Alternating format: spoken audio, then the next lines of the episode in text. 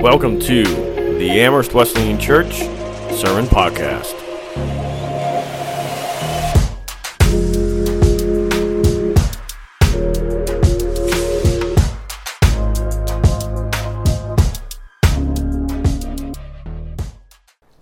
Today we are in the book of Acts, Acts chapter 23. And we are continuing to talk about Paul who in our past two messages we called Saul. And after, after he decided to follow Jesus, we start calling him Paul. And uh, there is debate as to why we start to call him a different name, but that's how it goes, and we're not going to get into all that. But in the past two stories we've looked at, he was known as Saul. And so Saul or Paul was um, was there when a Christian named Stephen was killed. And Stephen was sharing his faith, and the mob got around him, didn't like what he was saying, and they threw stones at him and killed him. And Paul was there watching all of that take place, and he approved of the killing.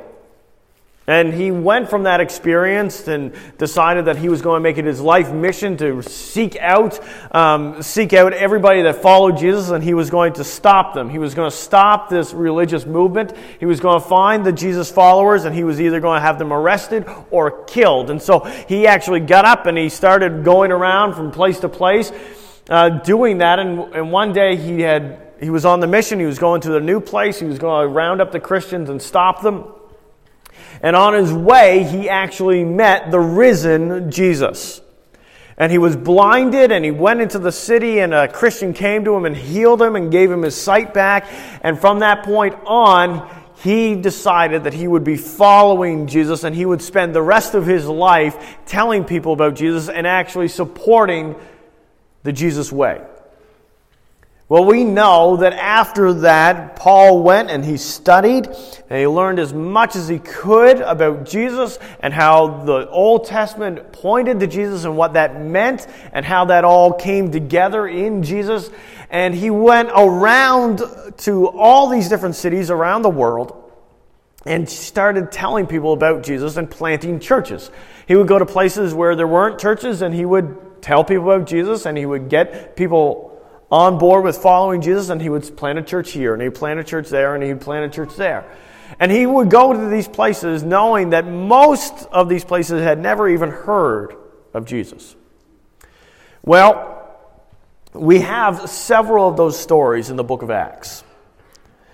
And at some point, he ends up back in Jerusalem and he's telling people about Jesus there.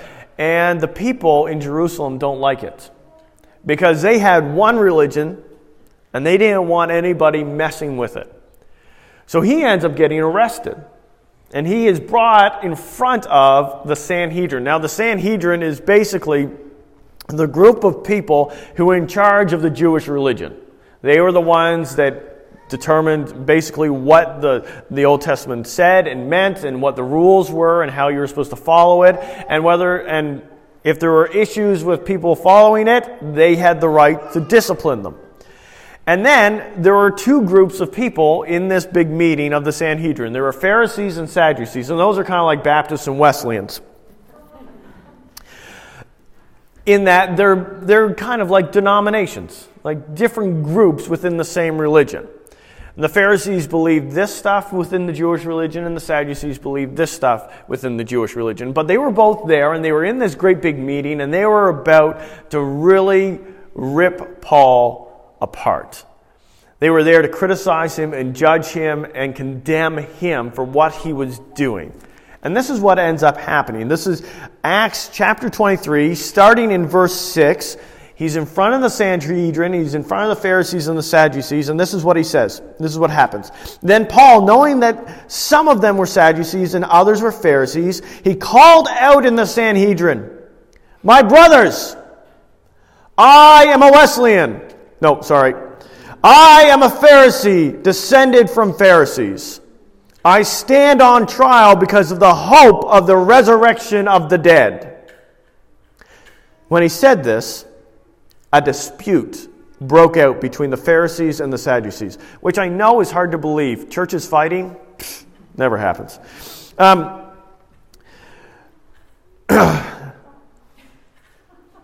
I was really expecting more laughs on that one, but okay. Um, everyone's a little worked up. Um, and when he said this, a dispute broke out between the Pharisees and Sadducees, and the assembly was divided. The Sadducees say there is no resurrection, and that there are neither angels nor spirits, but the Pharisees believe all these things. There was a great uproar. And some of the teachers of the law, who were Pharisees, stood up and argued vigorously. We find nothing wrong with this man, they said. What if a spirit or an angel has spoken to him? The dispute became so violent that the commander was afraid Paul would be torn to pieces by them. He ordered the troops to go down and take him away from them by force and bring him to the barracks. And the following night, the Lord stood near Paul and said, Take courage. As you have testified about me in Jerusalem, so you must testify also in Rome. So here Paul is. He's preaching to these people. And he's in this situation where he knows he's not going to be able to convince these people. He's not going to be able to convince the Sanhedrin to change the entire Jewish religion to follow Jesus. He knows that you've got these two different groups that are entrenched in their belief system and they're probably not even open to hearing about Jesus. But he also knows what divides them. And he knows how to make a point. And he knows how to get under their skin. And he looks at that situation and he knows he's in trouble. And he doesn't panic. Because he sees Jesus applying even in that circumstance. And what does he do? He brings up the resurrection of Jesus. And by doing that, not only does he take the focus off of him and get him out of there, but he also ruffles their feathers enough that some of them have to consider what he has been preaching. This is a hard spot to be in. And the way out was bringing them back to Jesus.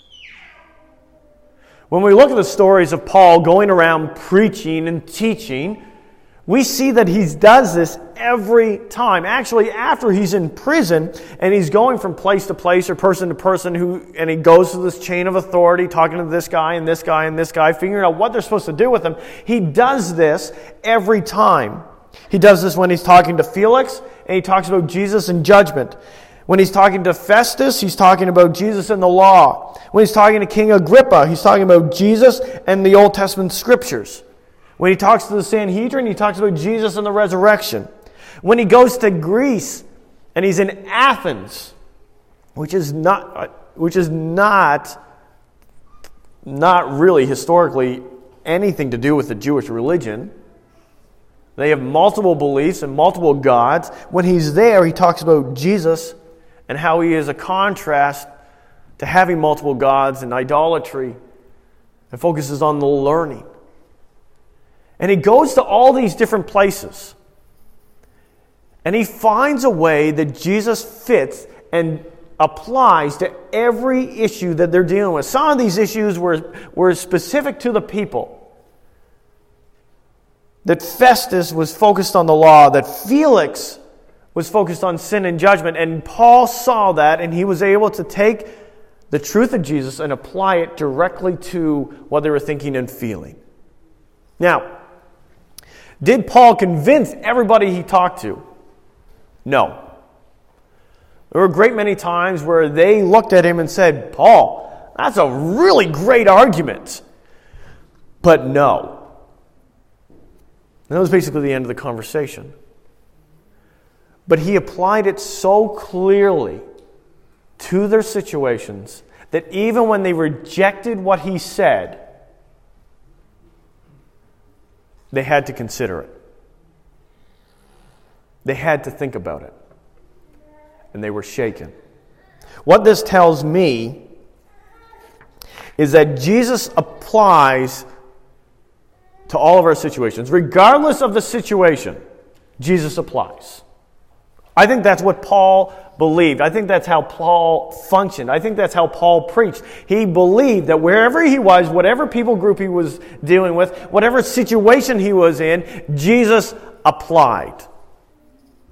For us, when we face death, a loss of a loved one, or maybe, maybe we've got a, a bad diagnosis and we're looking at our own mortality, we're, we're dealing with guilt and shame. Or we have this feeling of pride and sin that can't be shaken, or we are overwhelmed with a sense of failure. We're going through loss or suffering. We're, we're, we're obsessed with this sense of power or the need for control. We're just bombarded by everything to do with sex or, or, or the feeling of, of being lost and not knowing who we are or, or being overwhelmed with addiction or emptiness. I believe that regardless of the situation, Jesus applies to that situation. I believe that Jesus is a lot like duct tape. Now, y'all know what duct tape is, right? I feel like it's not as big of a thing now as it was when a few years ago, but just so you know, duct tape can pretty much solve everything. Am I right? Right? Right? Your bed is falling apart? Duct tape it. Right?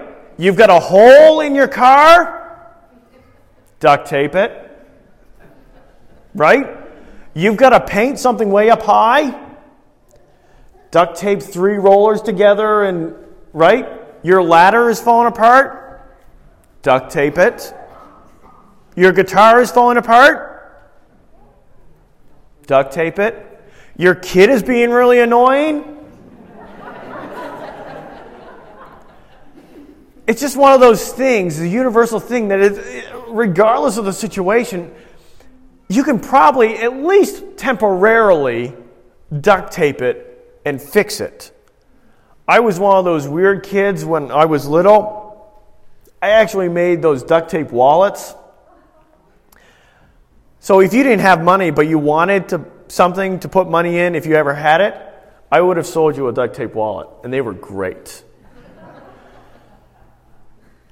but regardless of the situation, whatever the problem was, you could, find, you could almost figure out some way to jury rig it with duct tape.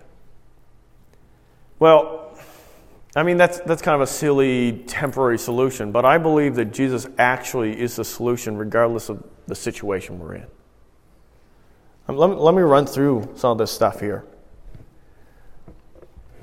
As we deal with death and our sense of mortality, Jesus applies.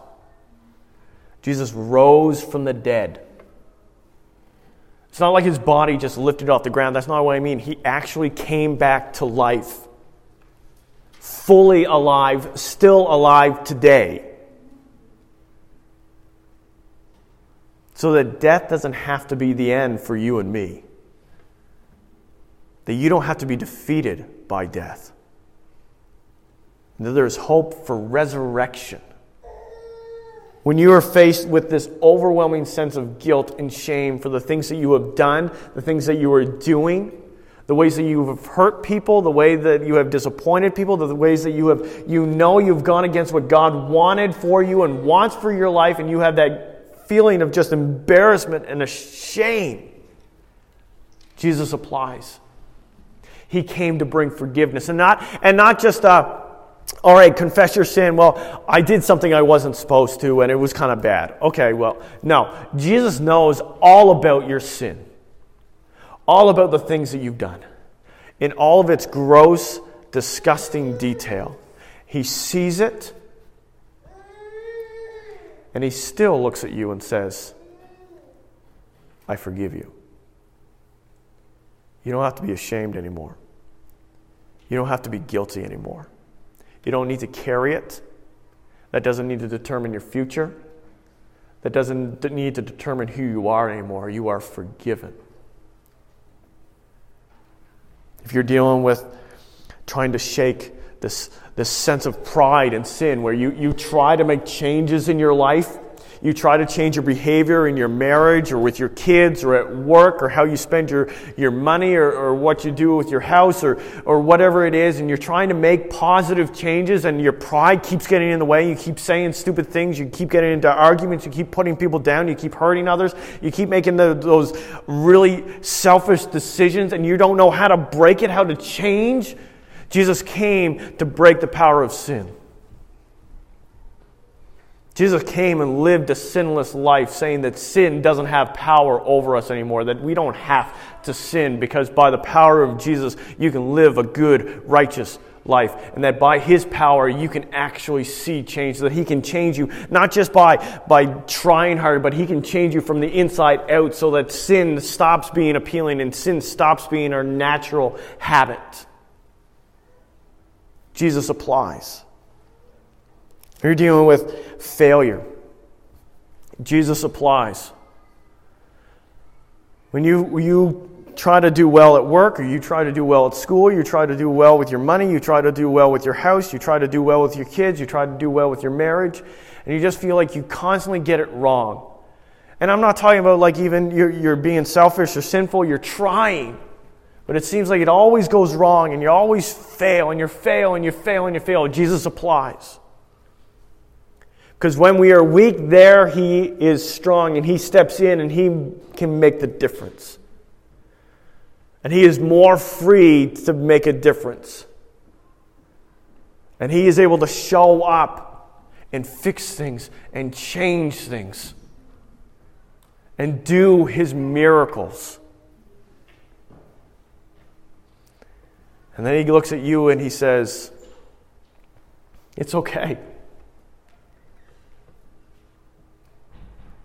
It's okay. I got this. And he gives what we call grace. When we face loss and suffering, he doesn't just step in and take that loss and suffering away. He says, I'm going to walk with you through it. Jesus applies. He understands loss and he understands suffering. He was betrayed by his best friends. He was abandoned. He lived in poverty. He was tortured, he was ridiculed, he was criticized, he was publicly executed. He understands suffering, he understands loss.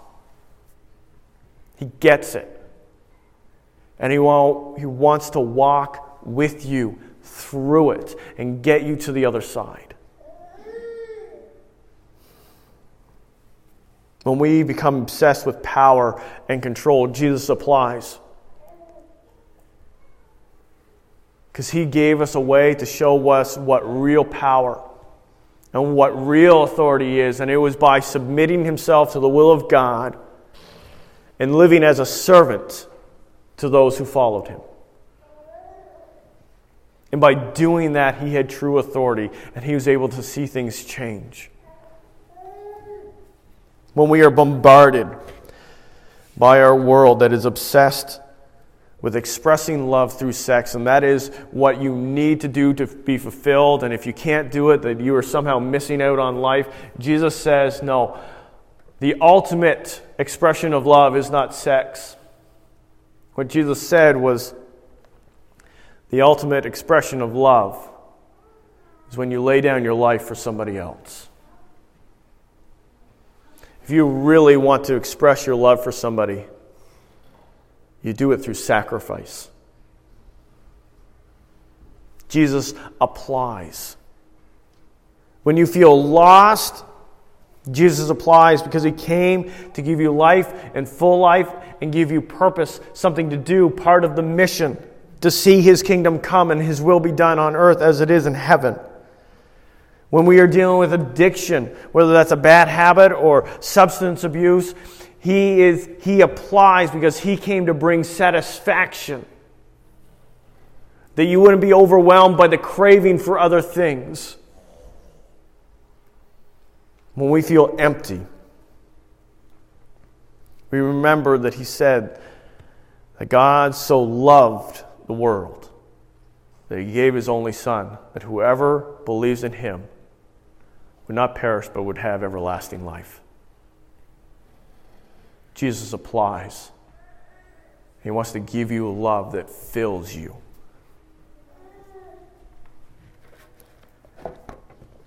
I believe that's what Paul believed. That's how Paul preached. That's how Paul saw the world. That regardless of the situation, Jesus applies. And I think that means two things for us. Number one, is when we are going through situations in our lives to do with us, we need to look for how Jesus applies to that situation. What is he doing? How does he fit this? What is his solution? What am I supposed to see here? And you need to look for Jesus where you are and what are in and through whatever it is you're going through because regardless of the situation, Jesus applies to that situation. The other thing it means for us is that as we are around people and they are going through situations.